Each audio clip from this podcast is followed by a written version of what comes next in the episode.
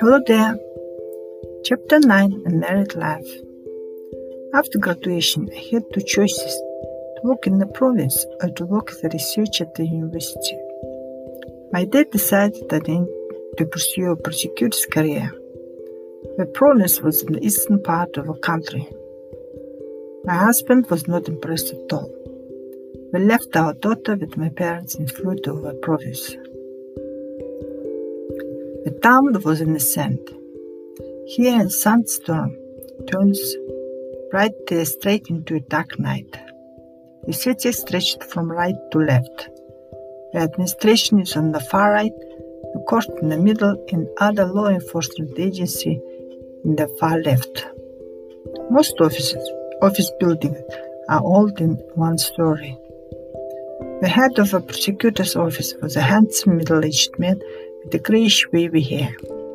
His deputy was a recent graduate who was transferred to the city just before my arrival. The rest of the staff consisted of three middle-aged guys and five females, not much older than me. One of the female staff stood out from the rest. She was a beautiful girl with a sharp attitude. She had a father, an investigator, with whom they were inseparable. I was appointed to supervise the enforcement of law in the courthouse and conduct public prosecution on behalf of the state. We were offered to live for a while in the small house near the office. It was a stinking, damp old house. The stench was overwhelming. My husband had a few local relatives.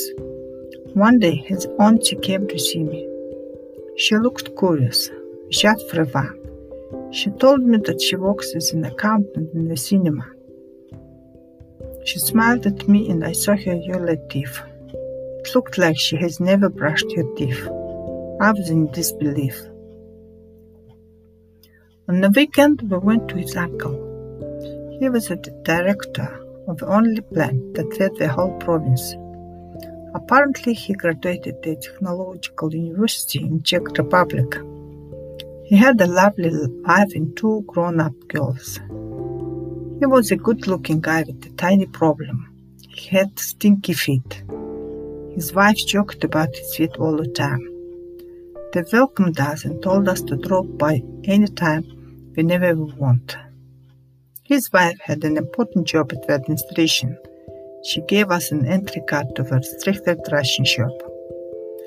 At that time, my husband's another uncle was the second secretary of a party. He invited us to stay with his family. We were overjoyed and moved in straight away. A week later, we were not so happy and were eager to find something on our own. We only favored only one meal. Every day and night, we had a soup with meat, wheat, and turnip. I didn't need so much turnip in my life ever. Fortunately, the old deputy moved out to the city, so I was offered his apartment. I was elated. It was a one room apartment located on the second floor of a fourth story building. We didn't have any furniture, so we slept on the floor for a while. Right after we got a place to ourselves, we brought our daughter. For the first time, we were together on our own.